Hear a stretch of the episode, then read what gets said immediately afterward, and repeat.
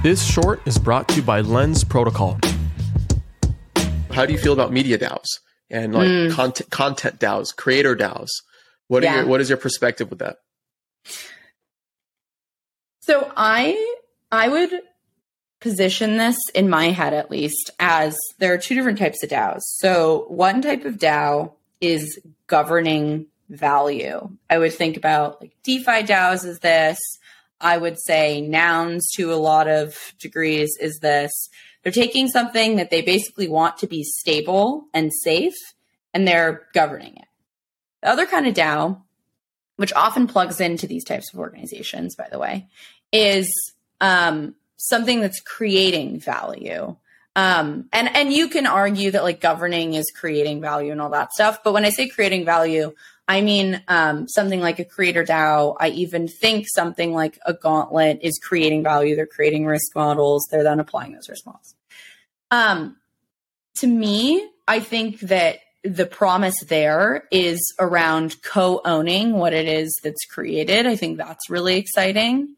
Um, I think my uh, engagement with something like that has been relatively low, but this comes back to this question of independently versus collaboratively doing work together. Um, and so I think at like a very tangible level, there's something really exciting about being able to collaborate on something and, and co-own something. Um, and then I would say at a higher level, there's definitely something that's fascinating about um, you know 10 years down the line having like creator DAOs, which really look like and and I credit Gaby Goldberg when when she came on the podcast for making me think this way, but like you know TikTok comments as governance is like a very interesting way to think about it, where it goes from co-creation of individuals to co-creation of a creator with an audience or a community or whatever. And maybe we're already there today. I mean, I think you know more about this than I do, probably. Um, but that's kind of how I think about it. So that's a great analogy. Like TikTok comments are definitely a form of governance.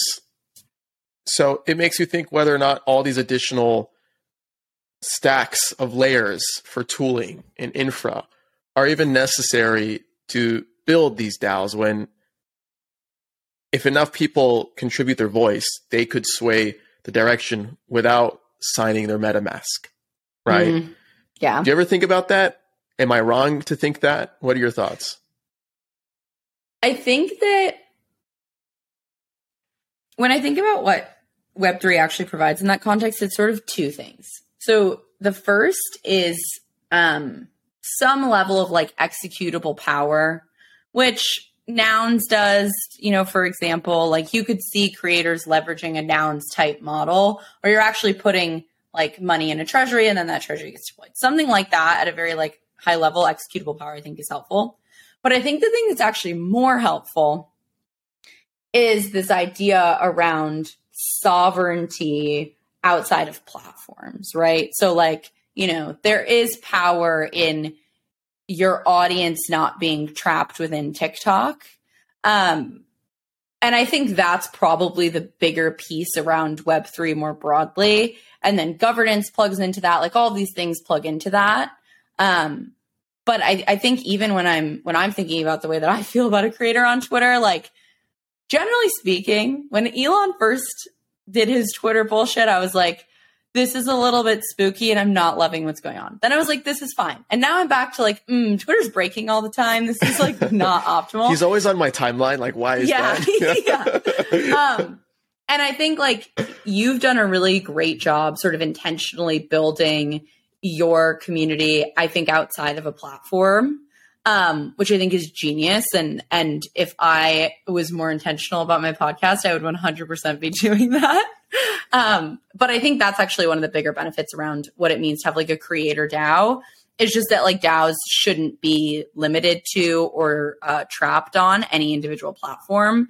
Um, and optimally, that becomes the experience that then you create for a community. And so it doesn't really matter what platform you're on.